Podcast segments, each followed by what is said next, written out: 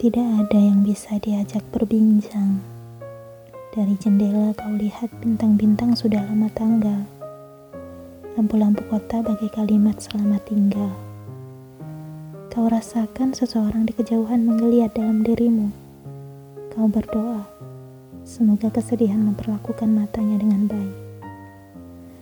Kadang-kadang kau pikir lebih mudah mencintai semua orang daripada melupakan satu orang. Jika ada seorang telanjur menyentuh inti jantungmu, mereka yang datang kemudian hanya akan menemukan kemungkinan-kemungkinan. Dirimu tidak pernah utuh, sementara kesunyian adalah buah yang menolak dikupas. Jika kau coba melepas kulitnya, hanya akan kau temukan kesunyian yang lebih besar. Pukul 4 pagi, kau butuh kopi segelas lagi.